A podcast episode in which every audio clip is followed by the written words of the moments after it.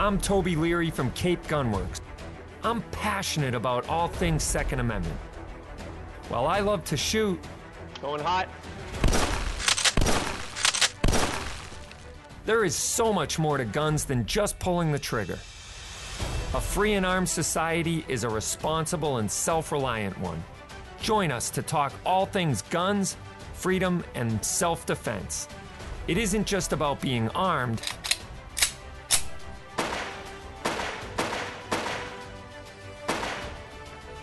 it's about being responsibly armed. So load and make ready.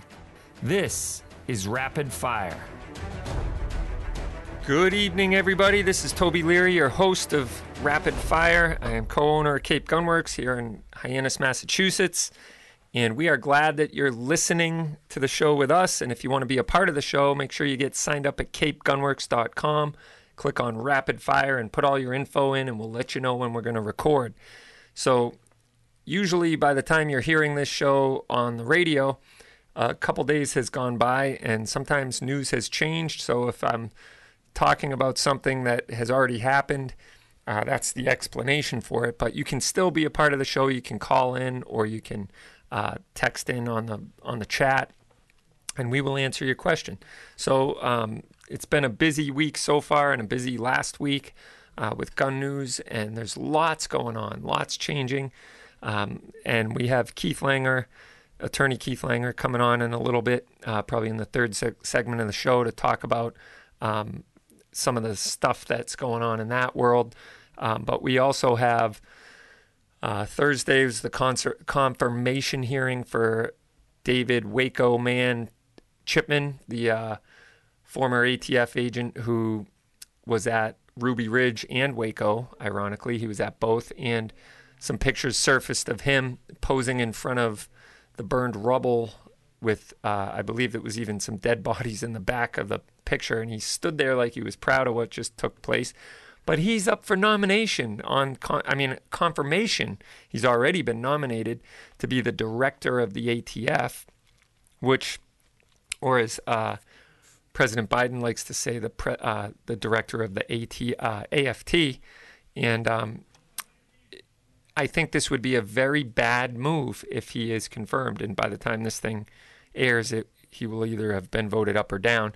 But what's interesting is he has recently been opposed by a former director of the ATF, um, Michael Sullivan, who is a Massachusetts politician. So we got a Massachusetts politician opposed to the confirmation of David Chipman, which is pretty amazing when you think about it. And he thinks it would be very bad if, in fact, he was confirmed. Um, and he actually worked with him at the ATF uh, back in the day and knows him well. And he doesn't think he's a bad human being. He just thinks that um, he would be a polarizing person and it would certainly take the ATF into a direction that it shouldn't go. It should be a impartial.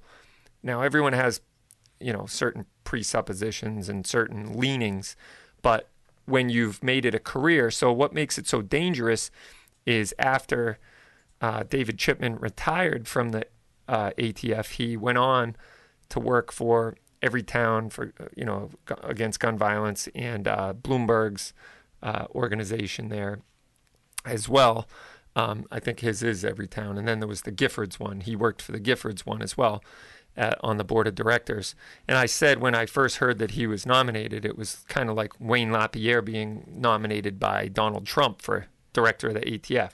You know, the other side of the aisle would have collectively lost their minds if you ever nominated somebody with that much of a preconceived bias as to what you know should happen. Now, in my view, it should be someone with a pro freedom, pro gun bias because, after all, they are in you know guns are legal here in in America, and you can own them and whatnot. So if you have somebody who at least agrees with the freedom to own guns in the first place, but Chipman, you know, sat on boards of groups that wanted to end ownership of you know modern sporting rifles, and that's a big tent of what is under the modern sporting rifle tent.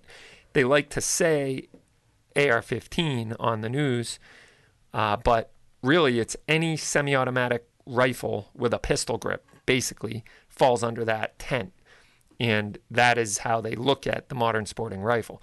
Any detachable magazine, semi-automatic with uh, with um, a pistol grip. So, yeah, it's really crazy. Um, so you know, a lot of those uh, pictures have made their laps around the internet of him standing uh, with a firearm in in Waco, and um, you know that alone, the fact that he was there in what I consider one of the worst, uh, worst appropriations. I mean, administrations of power. Uh, I think it was a trial balloon of how the people will react to government literally descending on private citizens and burning them to death when they didn't capitulate to their demands to show them the tax stamp for the Hellfire trigger because that was the premise of them going there is they thought they had a machine gun and really he was using a Hellfire trigger which is like a um, basically like a uh, you know the Franklin Armory uh, BFS type trigger you know the binary trigger or whatever. But it created this bump stock type of situation like a bump stock but it was in a trigger and um, this is way back you know, when they first started coming around. People can do what they did with those triggers with a rubber band or you loop on your uh, jeans and nothing. But yet they heard full automatic fire, so they came in, and the the end result was a ash heap with a lot of people, hundreds of people, men, women, and children, who lost their lives. They literally had tanks on site, and uh, were punching holes into the walls of the compound and tear gassing them. It was eh, one of the darkest days in modern history in America. And the guy who's standing there posing for a picture is going to be confirmed uh, or shot up or shot down on the, his confirmation hearing, no pun intended. Um, at, you know, and we'll see how it goes. But if a Massachusetts politician op- opposes you, um, and this was a former attorney general uh, or U.S. attorney, I should say, um, you know, and Massachusetts politician, then I would say that should disqualify you. Just, you know, on the fact that he, who knows what his politics are, Michael Sullivan's politics, but he worked with him at ATF and said, be a bad choice, be a really bad choice. Not to mention, there's still questions about whether or not the guy lost his duty weapon. So there's stories floating around as well. And there's one investigative, uh, I think it's the Federalist, um, did a story on former ATF agents that worked with him, saying this guy lost his his duty weapon that was issued. He left it in the car, and they were told not to leave their weapons in the car. And I guess some guy saw it and stole it out of the car. And you know, he was asked by four senators, I think Cruz, Grassley, and I don't know who the other two were, but if he actually lost the weapon and he emphatically denied it and said nope never lost the weapon never lost the weapon. But you know no one i don't think has looked into it. You know it would obviously be a matter of public record. And so someone the freedom of information act should do that. But if he lied to senators in his you know hearing it wasn't in the live hearing it was in a written uh, questioning um, then i would say that automatically would disqualify him. And certainly maybe even have committed perjury. So we'll see. Uh, he might have. I'm not going to say I have inside knowledge. I don't. But interesting. And uh, this is the guy we have getting ready to head up the ATF, or again, as uh, Biden likes to say, the AFT. So go figure. But all right, lots more to talk about. Stay tuned. We'll be right back. You're listening to Rapid Fire.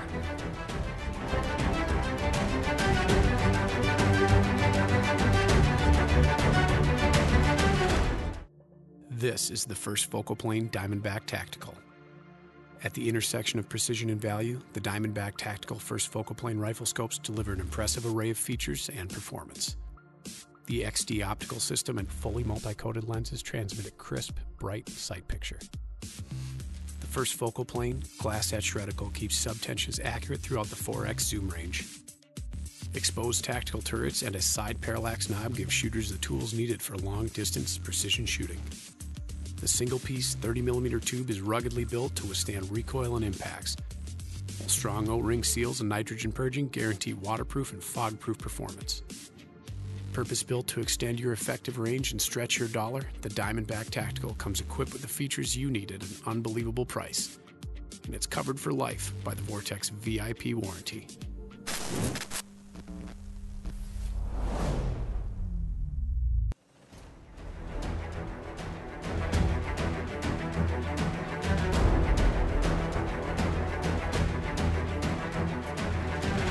Right, welcome back. You're listening to Rapid Fire, sponsored by Vortex Optics. I'm Toby, your host, co owner of Cape Gunworks. And if you haven't been down to Cape Gunworks yet, you got to come check us out. We're in Hyannis, Massachusetts, on a big dead end street known as Cape Cod. So uh, you go over the bridge and you're in a whole new world, surrounded by beauty and uh, nice beaches and warm water depending on what side of the cape you're on but it's gorgeous here. So come on down. It's a great time of year to visit and i uh, would love to see you at the shop. If you're here visiting on vacation or you know uh, from overseas or whatever come in and do one of the range experience packages and we'll get you shooting and you'll have a blast. So get some pictures and take home your target hang it on the fridge and hashtag cape gunworks. So i'd love to see you. So anyway um, yeah, so I'm I'm getting some people chiming in on the chat here saying that uh, Sullivan is level-headed, former Plymouth County DA and acting director of ATF as well as U.S. Attorney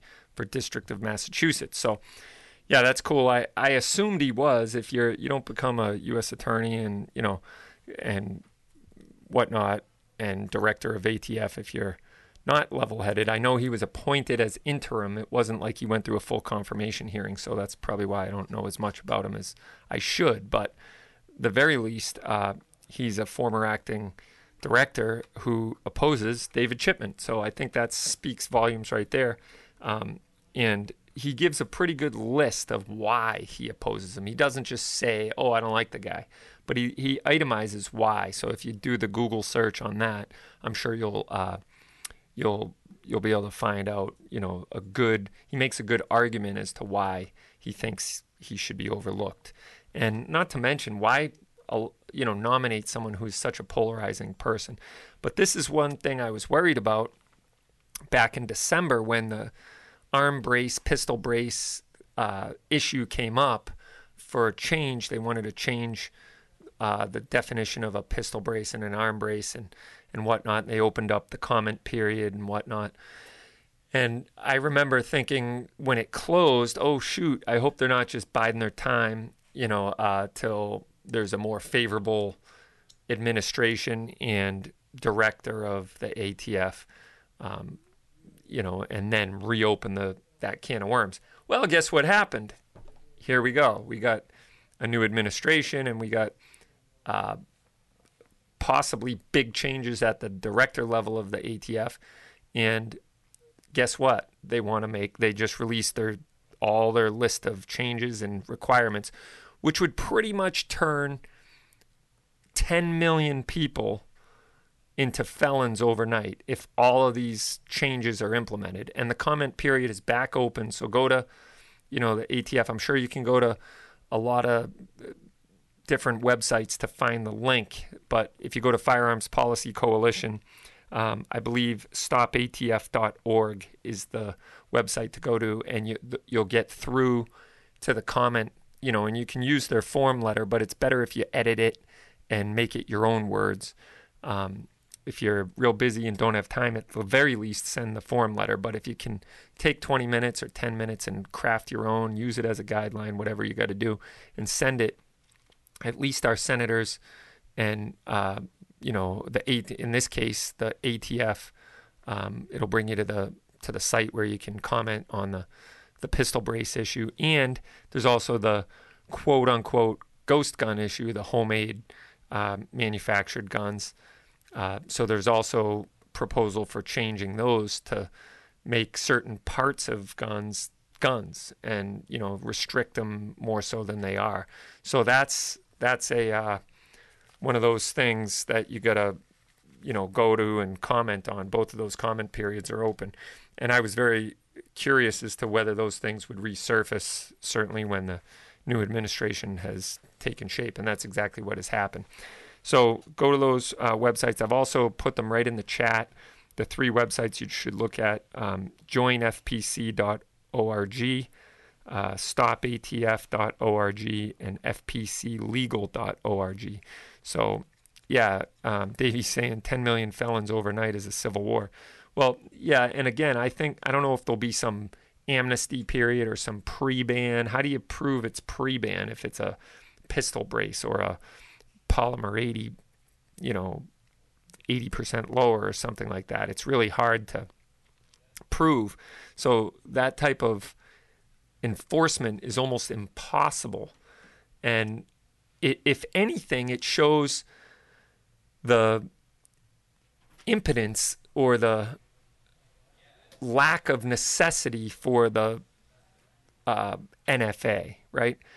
Look at the pistol brace issue. If you have a gun with 16 inch barrel, it's a rifle.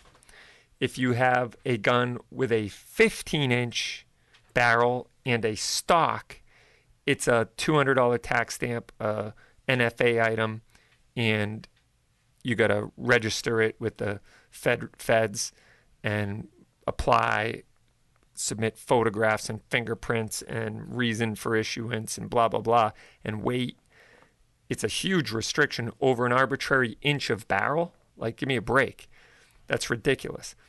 And, or if it has a pistol brace on it and it's 15 inches, now it's a pistol. Like, again, this is all the ridiculousness of the situation. Even Europe, which has a lot of restrictions on firearms, doesn't have this like barrel restriction issue. Like a lot of the um, modern sporting rifles in Europe not the ones that are outright banned, but some of the uh, more freedom, you know, states like uh, you know Sweden and Croatia and whatnot. They have 14-inch barrels on just the regular modern sporting rifles, so uh, it doesn't really change whether it, you know, is a rifle or a pistol or a, you know, it doesn't matter. It's it's two inches difference. What's the difference? It doesn't make any sense. It's very arbitrary. It's just a, a number that the, you know, the NFA branch has deemed, okay, this is what makes it a rifle, this is what makes it a pistol. So it's just an infringement, is really what it comes down to at the end of the day. So, if anything, I think you can make this argument that it is very arbitrary. A gun with a 15 and a half inch barrel and a stock is illegal and it's a felony and you can go to jail if you have one without a $200 tax stamp. Gun with a 16 inch barrel, you're okay. So that half inch or quarter inch, it doesn't even matter. The, the number is so arbitrary. Um, but 16.0 is a rifle and a hair less than that is a pistol and subject to felonies. So again, it doesn't make any sense. It's an infringement that that you know, has really gone. Um, it's it's shown that, and if you're legally can own a pistol, what's the big deal? if you own a rifle with a shorter barrel, you know, and you won't let us call it a pistol, so it's a short-barreled rifle subject to more infringement. But what's the big deal? A pistol is concealable. Are you saying because the rifle is concealable now and it's not necessarily any more concealable at 15 inch barrel than it is 16 inch barrel. Maybe when you get down to a eight and a half or a 10 inch barrel, but who cares? You could carry a pistol, so I can carry a pistol concealed. Whoop de doo. Anyway, it just proves the arbitrariness uh, and the infringement upon our freedoms that it that it has posed. And you know, if you want to make the argument that oh well these rifles are more deadly than a pistol or you know, would be used more in crime, I don't buy it because number one, criminals don't adhere to law anyway. So they're going to do whatever they want to do, however they want to do it. So they don't care if the barrel's 14 and a half or 16 or 12 or 10 or 9. It's illegal for them to possess it and commit a crime with it. So they're doing it anyway. So let's uh, let's call a spade a spade. It's it's just an infringement upon the law-abiding or responsible gun owners of America, and further infringement upon their already constitutionally protected Second Amendment rights. So there you have it. I digress. Um, but we got to oppose David Chipman. Those of you listening now, you can still call your senators.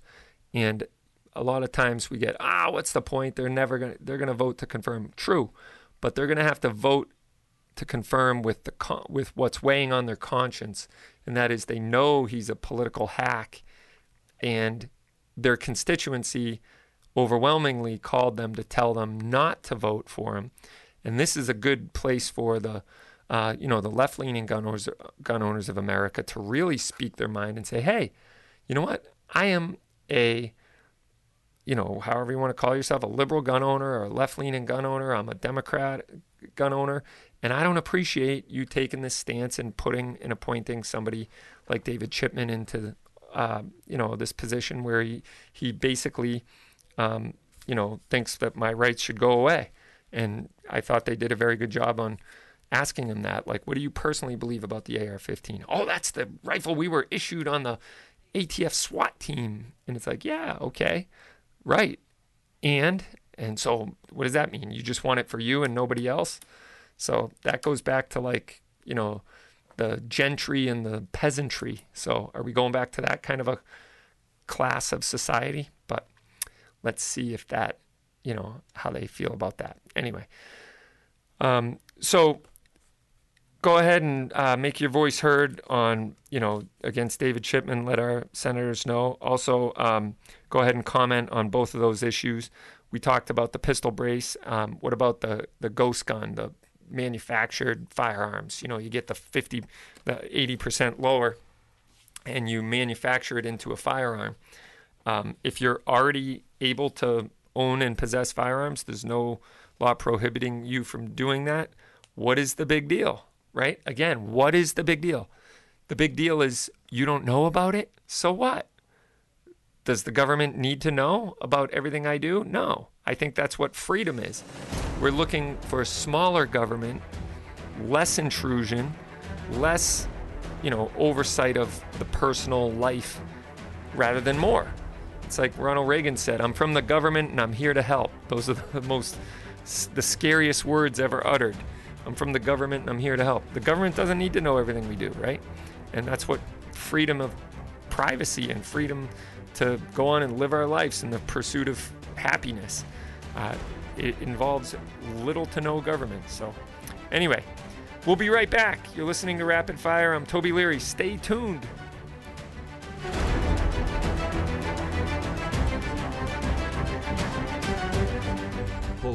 Rugged, and extremely clear. Leupold Performance Eyewear filters out harsh light while dramatically reducing glare. Whether you're hiking through the backcountry, dialing in at the range, or navigating the daily grind, Leupold's crystal clear lenses will keep your eyes protected and your vision fresh all day long. Learn more about Leupold Performance Eyewear at leupold.com. This is the Vaultek VT10i. It's your travel buddy, so it goes where you go. To your work, on the road, or at the range. It's the smart and rugged safe built to protect, no matter what you trust it with. We've made sure every inch of your safe is built to the highest possible standards. Security is at the forefront of our thoughts, so no unwanted guest. The VT10i provides multiple quick and simple access points, including high-resolution biometrics, backlit numeric keys, keyed entry, and even your smartphone for remote access.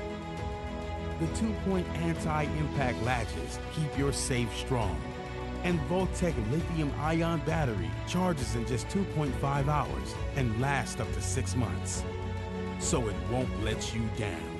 There's a reason we're the number one rated biometric safe.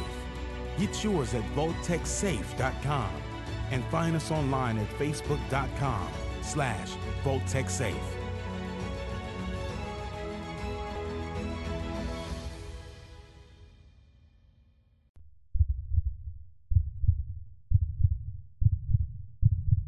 May your tag of a lifetime finally come through. May the snow pile up and the elk come down. May your socks always stay dry. May the herd bull finally break from the herd. And may your aim always stay true. Welcome to the next level. Welcome to the Vortex.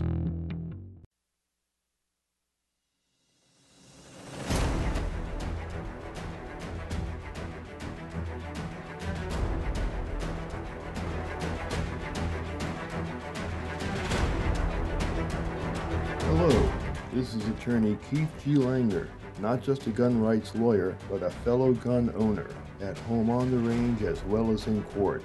I can help you obtain or regain your firearms license, recover or transfer your firearms, and defend you against firearms or other criminal charges.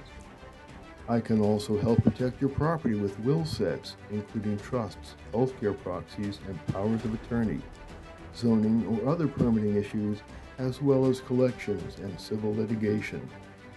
To schedule a consultation, call 508 384 8692. That's 508 384 8692. Or visit my website, kglangerlaw.com. All right, welcome Keith to the show. Thank you for joining us again this week, and uh, hope all is well on your end. How you been? Hanging in, Toby. How are things at your end? Good, fast and furious as usual. So uh, we're happy about that. And now that we have ammo in in store, people have been coming in for, you know, the we have ammo with no limits. So we haven't had we haven't been able to say that for a long time. So I'm happy to be able to say that. But anyway, um, crazy stuff happening left and right, and uh, I saw that Firearms Policy Coalition last week uh, filed a bill here in district court in Massachusetts challenging the approved firearms roster uh, in Massachusetts, which is, I mean, you couldn't have played a better tune. It was music to my ears. And uh, so I was really curious to get your input on it. I didn't know if you heard about it or, you know, had uh, any insight on that, but um, and what we could expect to see and how does things move through the federal court system, and you know what what's your opinion of how you think things will go on that front? Well, this is going to be interesting because if memory serves, we played this game some time ago when they first brought out the uh, restrictions and the uh, plaintiff then, as I recall, was some sort of ad hoc coalition of dealers. And they lost the initial hearing, and then they blew the appeal period. Somebody dropped the ball, whatever. So we're dealing with polluted waters to begin with. Hmm.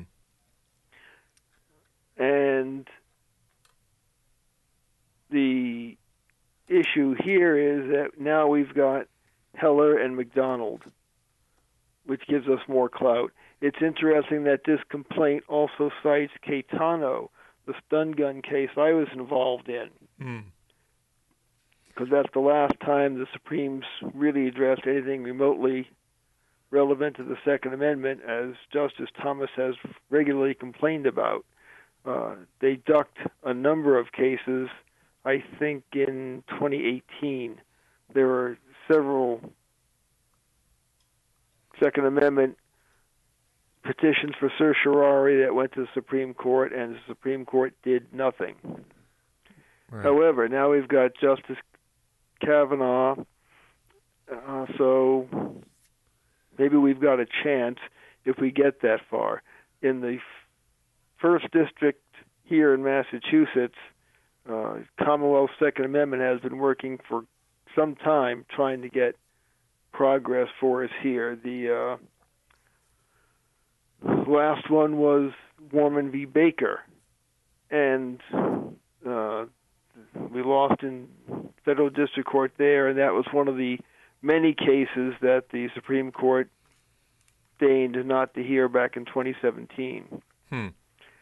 Interesting that uh, attorney Jason Guida, who I've worked with and has also done a great deal of work with COM2A, is one of the attorneys working on the FPC lawsuit.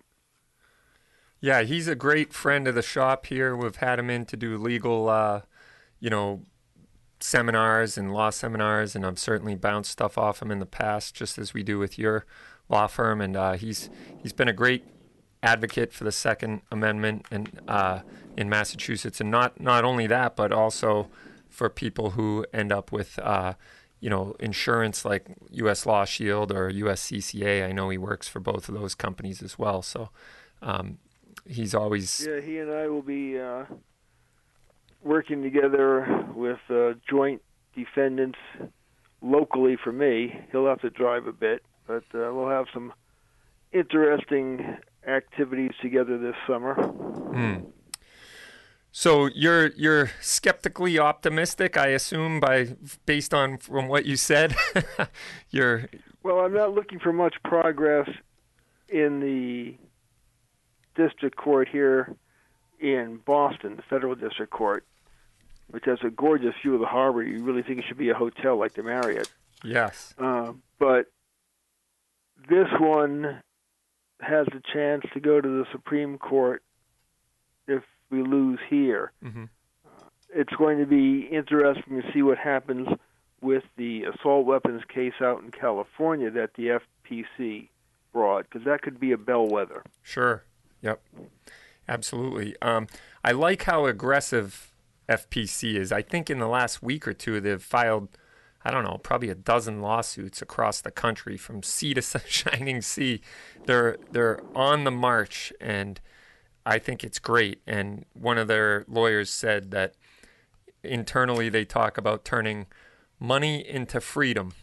That's their kind of you know m- mission statement. So they take our donations and they turn it into freedom, and I think it's great. I'm familiar with a few of their attorneys. I've spoke to Adam Kraut in the in the past when he was running for NRA board of directors. I supported him in the, his bid to get on the uh, board of directors, but they're just a phenomenal group of guys doing the Lord's work here in Massachusetts and beyond. So, which is great because the Second Amendment Foundation, which also does superb work, Mhm. brought us McDonald and Heller, as I recall. Mhm. Uh, they can't do it alone, so it's nice to see somebody else stepping up to the plate and helping to shoulder the burden. Yes, and they were involved uh, when we sued the governor uh, at during the COVID shutdown as well. So um, they've certainly put put their money where their mouth is. You know what I mean? And uh, Yeah.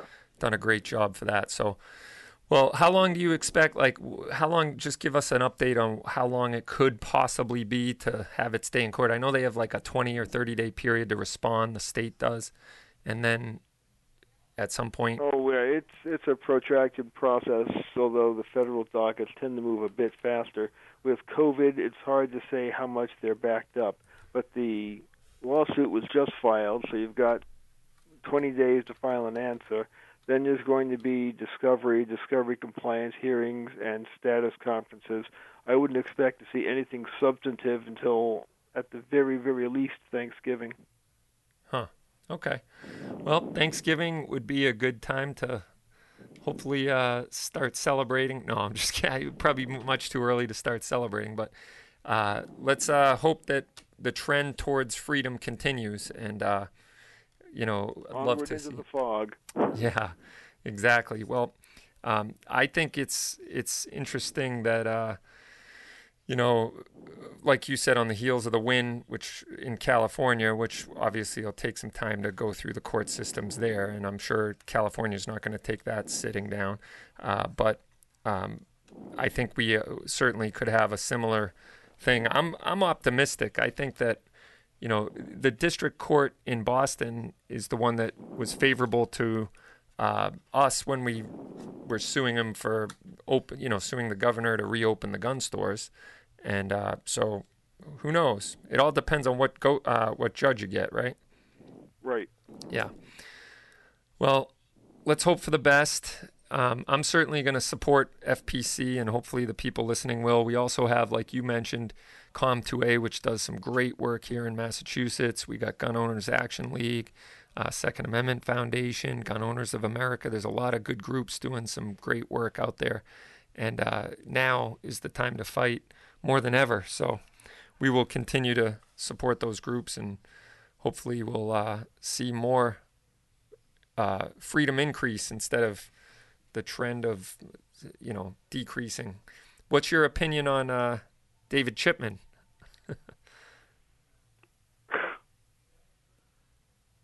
well, considering the administration that nominated him, it doesn't surprise me. Yeah. But uh, I think the picture of him posturing before the smoldering corpses at Waco should be spread to every gun club in the nation. Mm, I agree.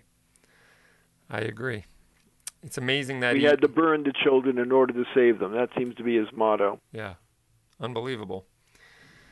Well, Keith, as always, it's great to uh, get your professional wisdom and insight on these issues, and we appreciate you chiming in. And uh, we will certainly have something interesting to talk with you about next time, I'm sure. as always. Talk to you next week. All right. Thanks so much. Take care. Bye. So, uh, Duncan says that Guns and Gear just posted a video um, that 141 members of Congress told the AG to withdraw the ATF's proposed brace ban, which would be awesome. Now, not only would it make 10 million people felons overnight, but it is a billion with a B dollar industry. There's roughly 12 or 13 companies that would be affected, thousands of employees, and billions of dollars. You know, a billion dollars is nothing to shake a stick at. This is the contempt of freedom that government has and you know the regulatory bodies have for freedom in America and it's like you know this is this is woven into the very fabric of our rights here as Americans and those who come here as permanent residents um, it is it is you know woven into the very fabric in our contract with America called the Constitution and the Second Amendment to the Constitution or the Bill of Rights. And you know our our founding fathers were genius when they put this in because it was you know it was the way that they saw how the country was formed by the radical men who pledged their freedom, their fortunes, their livelihoods, and ultimately, in many cases, their lives to create this country. And we have politicians and administrators and regula- regulators today that will uh, throw that away so quickly at the drop of a hat. And they don't have the same risk involved that our founding fathers had when they formed America and they wrote all this into law and the blood, the sweat, the tears, the prayers, the uh, and the life-altering events that they endured. So anyway, um, it disgusts me when a politician will raise their right hand and swear to uphold the Constitution and protect and defend against foreign and domestic, you know, enemies, and then yet they go and want to alter the Constitution and freedom and our lives in the under the auspices of safety. We're doing it for the children. Like Keith said, you know, David Chipman had to burn them to, so that he could protect them. You know, it's it's ridiculous. But um, we'll talk more about that on the other side, um, and we'll get to more of your questions on the chat. Feel free to call into the show if you want, and uh, we appreciate you guys tuning in. You're listening to Rapid Fire. I'm Toby Leary, and we'll be right back.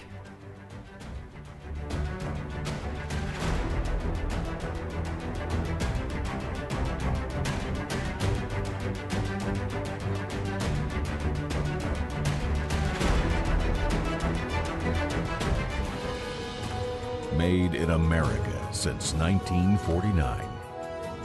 Family owned and operated. Legendary performance.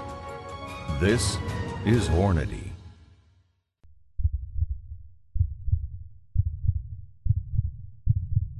May your tag of a lifetime finally come through. May the snow pile up and the elk come down. May your socks always stay dry. May the herd bull finally break from the herd. And may your aim always stay true. Welcome to the next level. Welcome to the Vortex. SnapSafe featuring a pry-resistant 3 16th inch solid steel door, 2300 degree Fahrenheit 1 hour fire shield protection, and a lifetime warranty. SnapSafe, a modular safe with welded safe security.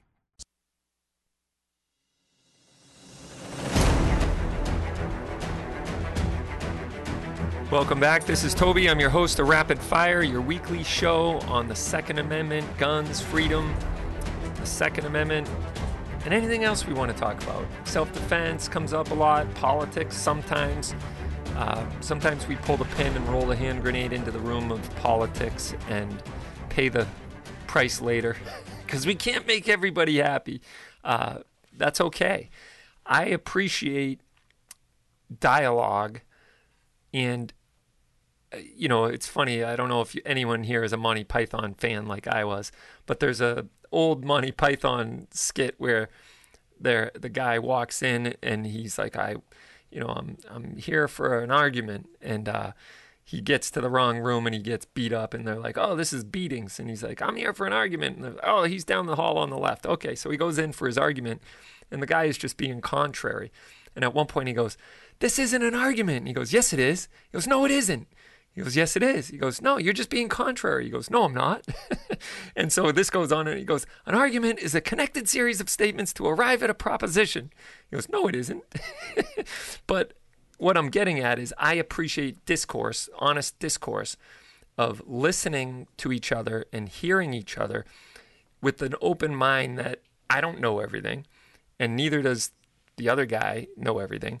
And I heard a guy on a podcast yesterday say something that was so profound. It, it was so simple, but so profound. He said, The smartest guy on earth knows nothing about 99.9% of the universe. So it, it goes to show that, you know, could the possibility be out there that I might be wrong about something? Absolutely. And when you accept that, I get passions and beliefs. I'm, I'm a very passionate person who I consider uh, to hold uh, beliefs dear to my heart really tightly. And then all other things that aren't life altering events, I try to hold with an open hand and educate myself and think about them critically and make sure that, you know, I select the thing that aligns with my, you know, core beliefs as much as I can. But I leave the door open to having my mind changed about certain things. So I said all that to say this that, you know, I love welcoming new people to guns who are on every side of the po- political aisle or, uh, you know, beliefs and whatnot. And, you know, maybe they don't think like me. Maybe they don't look like me. Maybe they don't talk like me. Maybe they they're from places that don't have guns and shouldn't have guns, or they feel that you shouldn't have guns. I still like talking to those people and, and introducing them to firearms and showing them what the face of responsible gun ownership looks like in America. And I tell you, after shooting with some people that never thought they'd like guns and seeing how much fun it is and how interesting it is and the and the sport and the nuance and then the history and the you know eventually you can get to the freedom aspect of it and you can win people. It's guns are a Trojan horse to uh, you know winning people over to a pro freedom agenda and whatever that looks like to you. So I think that the more people we gather on the boat, the better off the Second Amendment will be. And you don't all have to agree on every issue down the line. That would be a very boring place if that was the case. So, anyway, let's get to some of these questions. Um, Dana just had a statement. He said, Shall not be infringed, is pretty straightforward to me. Any infringement should be an easy lawsuit. And I agree. Uh, you know, I used to think about that all the time when I was 18, 19 years old, new gun owner, you know, very pro gun and my, you know, beliefs. And I used to say, why doesn't some rich guy just sue the government for the fact that he can't go out and buy an AR 15 or buy a Glock or something. Because it's pretty obvious to me that you shouldn't be restricted from buying those. They are America's rifle, they're the most popular handgun in the world. I don't think our founders would have said, you know, the right to keep and bear arms, except when regulated by the government when they don't like a certain type of gun or how it looks or, you know, if it's scary or not. So that isn't what the Second Amendment says. Um, and uh, Matt says, Is it true you can't put a regular stock on an AR pistol? That is 100% true, Matt. That would be walking on thin ice because you would be creating an illegal short barreled rifle. So, once again, you would be violating the National Firearms Act and you would be subject to a felony and whatnot. So, the only way you can put a stock on a pistol is if you pay that $200 tax stamp and get a uh, get a you know stamp from the federal government and register it and blah blah blah blah blah. Duncan says shooting is the best therapy available. I agree. A lot of people come in for their weekly uh, let off, you know, some steam and get the let out session and have some fun, and uh, it's definitely great. So, um, yeah, come on down and get some therapy in, some range therapy. All right, we'll be right back. We're going to draw the winner after this, so stay tuned. You're listening to Rapid Fire.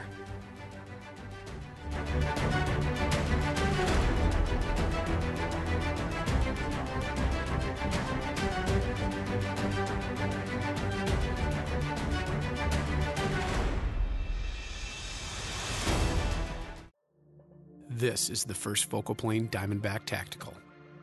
At the intersection of precision and value, the Diamondback Tactical First Focal Plane Rifle Scopes deliver an impressive array of features and performance.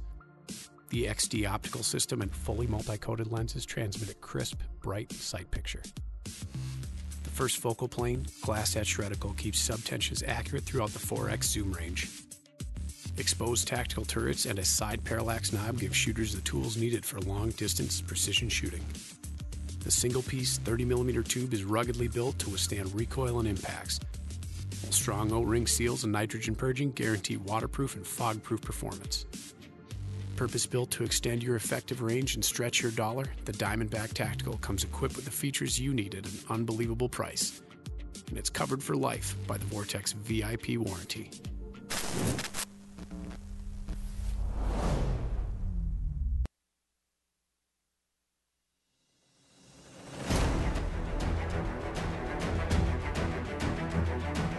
Right, welcome back. You're listening to Rapid Fire, the weekly show where we talk about the Second Amendment, freedom, guns, and self defense, and anything else we want to talk about. Um, one of the things that we didn't really touch on when we were talking about the Firearms Policy Coalition's challenge to the mass approved weapons roster is when the heck is the new weapons roster coming out? Now, I know that's in complete juxtaposition of the challenge to that. But in the meantime, the government, the regulators, the state, whoever the heck they are at the Department of Criminal Justice or Pub- Department of Public Safety, whichever organization heads this up, is supposed to, by law, issue a, or by regulation, I'm not sure which, a approved weapons roster quarterly. Every quarter it's supposed to come out. And we haven't had a new list since October 20th. And I know COVID put the cog in the works and freedom takes a back seat to COVID. So don't expect your freedoms to be, you know, able to proceed during a pandemic. But now that the pandemic's over and Charlie Baker has ruled that we can reopen and do our thing here in Massachusetts again, uh, maybe it's time we come out with the new roster. I know a lot of manufacturers have spent some money in testing guns, and they're just waiting to be, you know, sold in this state, but they can't sell them in this state currently with the roster the way it is in place, firmly cemented in place. So we're waiting on the new roster to come out, and looks like they blew right through the stop sign at you know January 1st, and now the middle of you know the first quarter blew right through that one. We're coming up on the, you know, the third quarter here, and uh, you know we haven't even seen that one. So it's it's frustrating as all heck. I know that Shield Plus is a big. Everyone's waiting on that. I can't wait to get uh, those in the shop and sell those. It'll be awesome. And I heard rumors that maybe the Springfield Hellcat will be on there as well. But some people are holding their cards tight to their chest. But EJ's wondering if we have any of those M&P 380 shields in stock, and I got a boat ton of them with and without thumb safety. So uh, let's let's do it. Uh, Keith saying, were any guns added since last fall? The gun control, a, the GCAB has not been all that forthcoming on its meetings and agenda. It's hard to tell. Um, I know that guns have been tested and approved uh, through the testing, but I they haven't been added to the list. So um, I have definite firsthand knowledge of that. Uh, so they're just waiting for the list to come out so we can sell them. So hopefully it'll come out soon. But anyway, we have a winner for the 9mm giveaway this week. It's David Sullivan. Congratulations. Uh, you have won some 9mm and we will be in touch. But come on down and pick it up if you're listening. And if not, we will call you and you can come down and pick it up. It's it's pretty cool that we're actually giving some nine millimeter away. I mean, just like a couple months ago, there couldn't be, you couldn't even obtain it unless you paid, you know, the the rate online and had it shipped in. And I noticed a comment earlier. It's ridiculous that you can't ship ammo in Massachusetts unless it comes in from out of state. And I would argue that technically they're not supposed to be shipping it in the state, but they do anyway. So yeah, uh, and here we are, a licensed gun shop in Massachusetts. Um, but I found the um, Jason Guida actually sent it to me after talking to him last week. The the chapter and verse in uh, law that says that the license has to be presented in hand at time of sale in order to buy ammunition in the state, which is just ridiculous. Because obviously they just want to infringe and layer upon us and make it more uh, egregious to try to go and buy guns and ammo, and they just want to make it as hard as possible. Especially when you look at some states like California, I know they just are looking into taxing gun owners. They're looking into mandatory insurance on your guns, blah, blah, blah, all this stuff. They just keep layering on the restriction and the restriction, making it harder and harder, which, frankly, if you ask me, is racist. But I guess that doesn't count in when it comes to guns. So only when it comes to other issues. But I think our politicians are inherently racist with every bit of gun control that they put forth. And so you you got that going for you. But let's hope Godspeed for the Firearms Policy Coalition on their new lawsuit that really affects us here in Massachusetts uh, for the approved weapons roster. Uh, let's hope that all the ones across the nation, the one in Nevada for the ghost gun, quote unquote, ghost gun for people uh, who want to manufacture their own firearm, whether it be 3D printed or through an 80 percenter. And where does the line actually get drawn? Like you ban 80% lowers. Now they come out with a 60% lower or 65% lower or maybe a 50% lower. And where do you stop? Do you stop when it's a block of raw material and say, okay, if you have the wherewithal and the milling machine that can manufacture this block of aluminum into a lower, that's okay but only when it's a 0% receiver can you actually do that because it's the same thing. And or if you have intent to manufacture a weapon why is that nefarious? It's not. It's freedom right? And if you can legally own the gun in the first place what's the big deal? So the fact that you didn't pay the piper or pay a tax on it or you know, um, what is the real question here? What are you trying to limit? Iziel uh, wants to know what the process is for obtaining an SBR in Massachusetts. The best way to do it in Massachusetts is on a Form 1, so on a gun you already own.